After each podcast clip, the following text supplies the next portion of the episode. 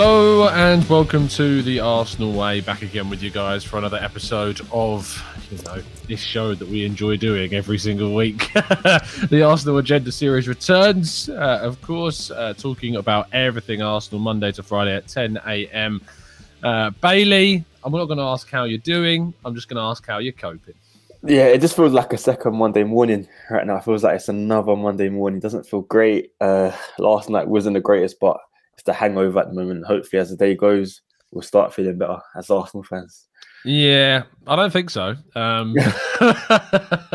but uh, if you don't, as Guy said last night, if you don't laugh, you will cry. So uh, we're going to be discussing yesterday's defeat and the frustrations and what it might mean uh, moving forwards. Before we do, though, please do drop a like on the video and subscribe to the channel if you are indeed new.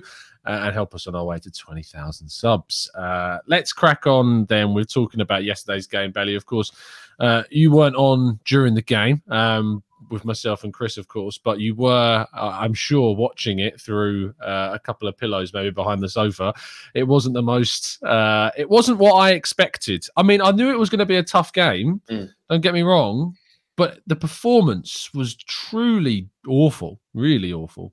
Yeah, uh, a few weeks ago in the predictor show with Guy Clark on, on this channel, I said I believe we would lose 2 0 to Crystal mm. Palace on a Monday night at Selhurst Park. I hate it. I have crazy PTSD. I think Palace, the fans, it's one of the best stadiums in the league, especially on an evening game, Monday night lights yeah. on, first game back from international break. It's just not what you want. And uh, for me, the result, I wasn't too too angry about it was the performance, and I could see it coming. I think it was the first ten minutes of the game. I saw Lacazette take a bad touch. I saw Odegaard take a terrible touch, and I, I saw Thomas Partey also take a, a really mm. large touch. I was like, "Ooh, these boys aren't up for this. And I could tell the way the direction the game was going, and it was not going to go well. I think the uncertainty from the back was contagious for the rest of the squad, and it just unnerved the whole team. I think if we had Tierney starting, if we had Tomiyasu in the squad, of course, if Ramsdale was fully fit, then I reckon it would have been a bit different. But the, I think the uncertainty from the back really did come across to the rest of the team. Of course, Saka just come back from COVID as well, so he wasn't up to his, mm. his sharpest. It was really a,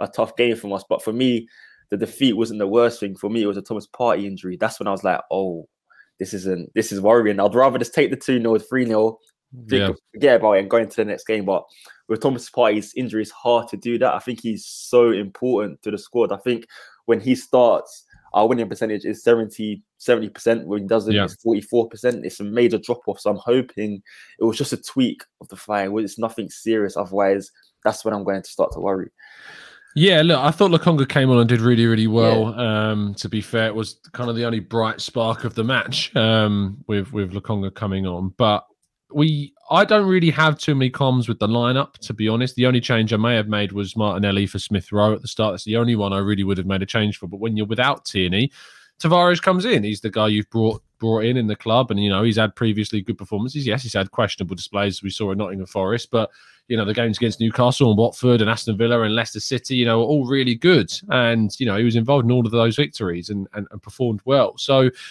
when that performance is is there, and the performance of the of players, you say, Partey was off, Odegaard was off, Lacazette was off.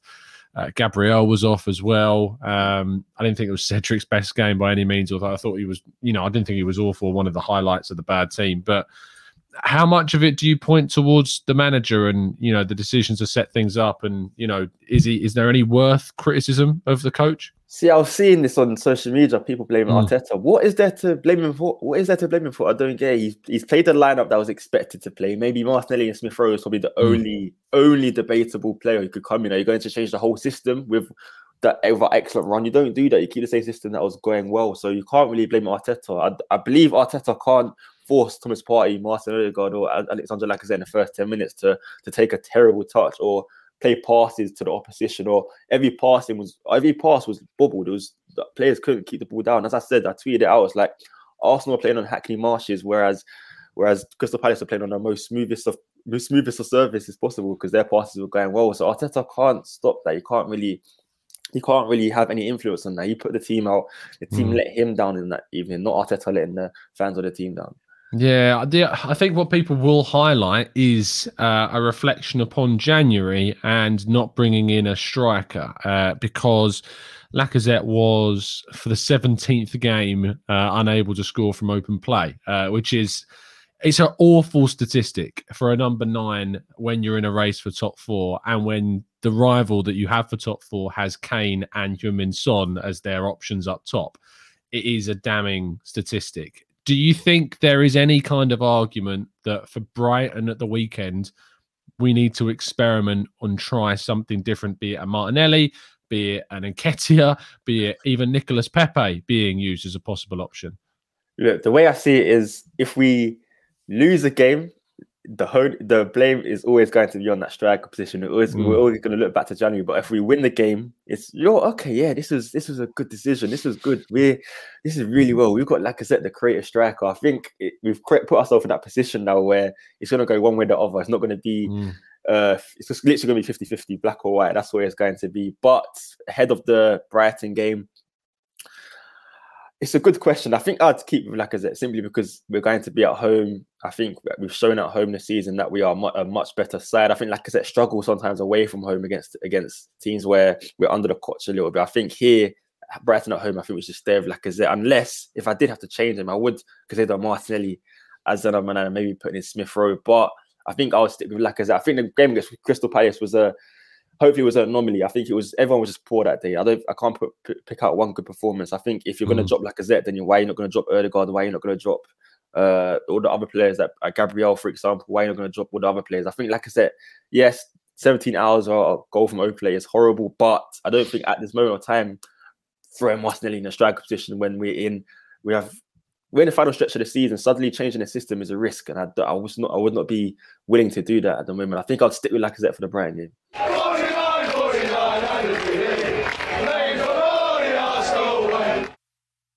I think that yeah, it's a it's a mad situation to be in where you, your striker's not scored from open play for that long. Southampton at home was the last time he got his goal, um, but I I think the Brighton game is an opportunity because you know besides Bright uh, besides Norwich, they're probably the worst side in the league right now. Um, they've lost six of the last seven. Uh, and they, I think they drew the other one. Uh, so you know that, and they drew against Norwich. So it's not like they're particularly, you know, threatening at the moment. So if you are going to be able to make any changes, if you are going to try something different, perhaps that is the game in which you can try a Martinelli up top, or you can try a, a Pepe, or as Philip says here, switch the system. Um, thoughts on going to a back three? Uh, can I make this the, the poll for today?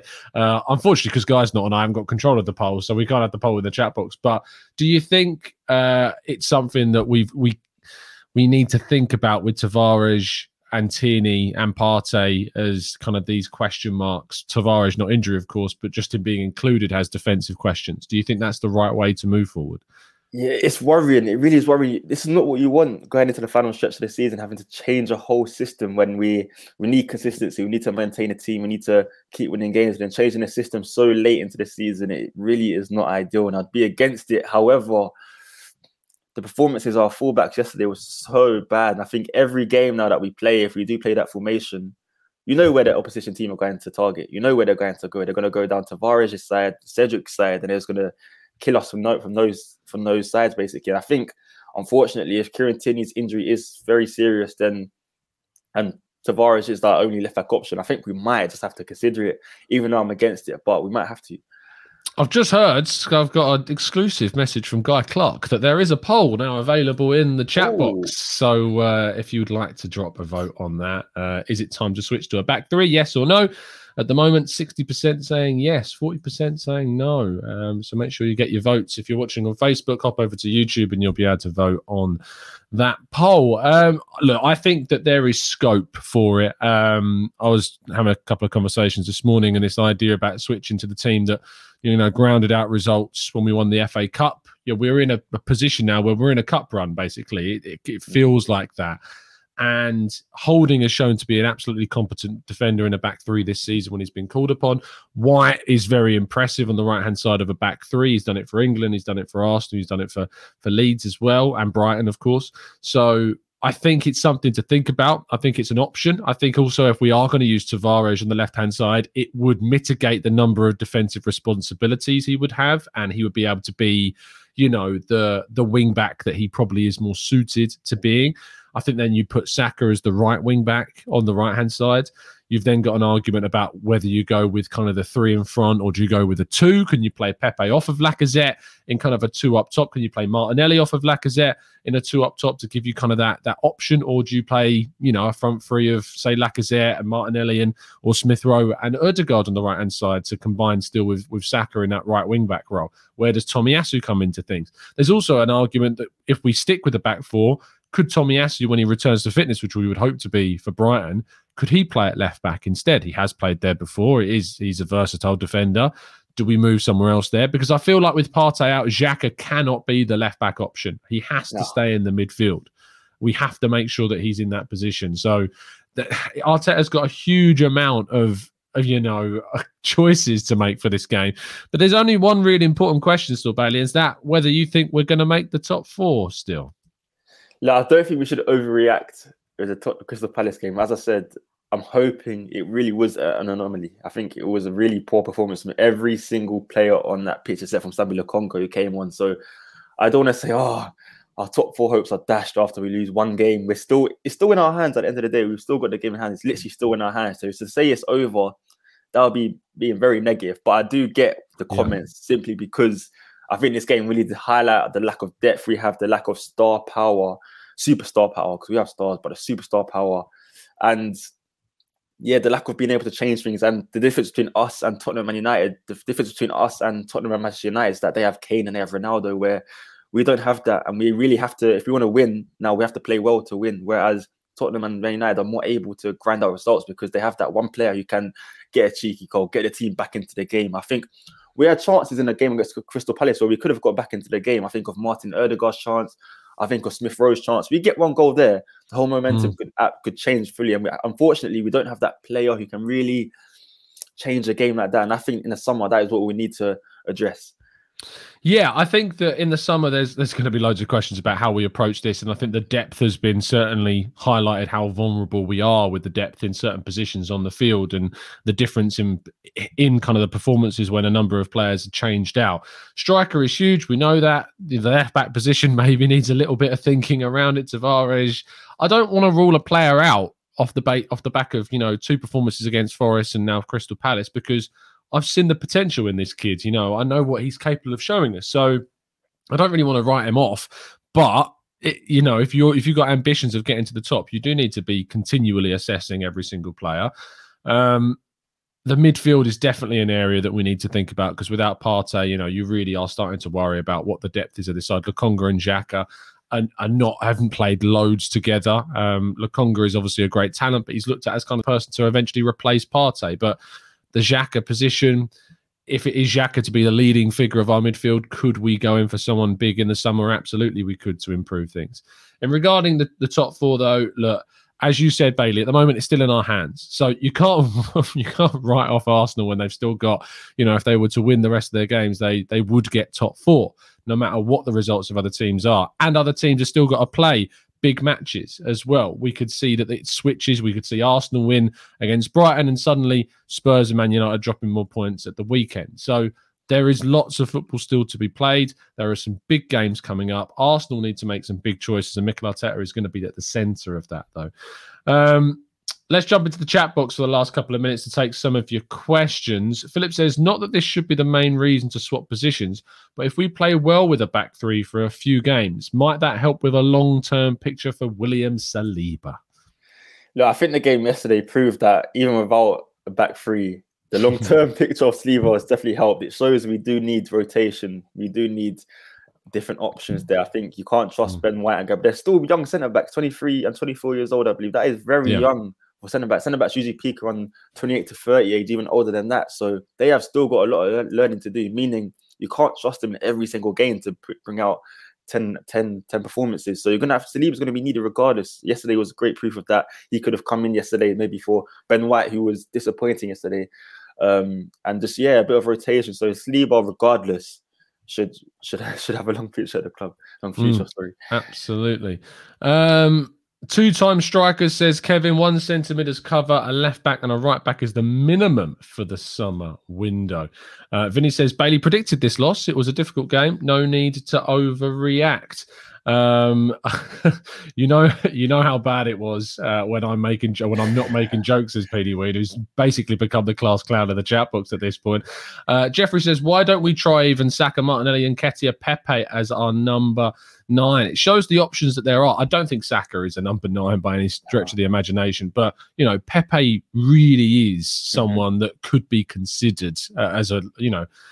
I never really looked at him, and I always was critical of the idea of using him as a striker. But in this situation that we find ourselves in, I'm very open to, to different ideas, and he certainly is one.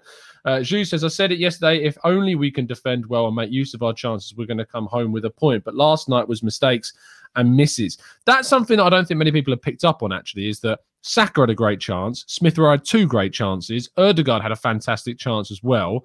And we didn't take any of them. And you take all of them and you're 4 3 up. you know, and I know that seems mad, but it's true that we didn't take the chances. Saka could have arguably had a penalty as well. I think there was a really strong shout for that to be a penalty. Um, and you know, the first Palace goal was very fortunate of coming off the back of Andersen's head, which then led to Mateta, who, if you haven't yet seen the images of how his face lights up when the ball's going towards him, you know, you definitely should, because even as an Arsenal fan, it, it's uh, it's there's some ironic smiling going on.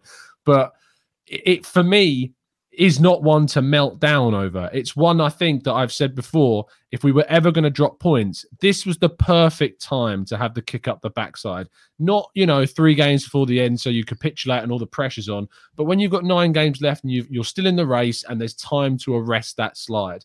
If it was going to happen, I'm fine with it happening now. I'd rather drop these points than drop them against Spurs or Man United or West Ham or Chelsea. I'd rather drop them now hopefully in the next game we can see some improvement. And we'll obviously be covering all of the build up to the game against brighton this week. And you'll be able to watch Mikel Arteta's press conference when that does come out. We'll be doing further shows this week of course at 10 a.m as always. Myself bailey and chris and guy will always be filling your screens with more breakdown. Bailey thank you so much mate for coming on the show. Thank you tc and guys in the comment section. Let's hope for a bit of a week a good week ahead and just forget about yeah. Wednesday night yeah, absolutely. Move on to the next one. Uh, we're still in the race, and uh, drop a like on the video if you indeed did enjoy it. Just have a quick check on the poll. Fifty-two percent of people saying we should switch to a back three. Forty-eight percent saying no. So interesting. Very split indeed. We'll have to wait and see what happens in the end.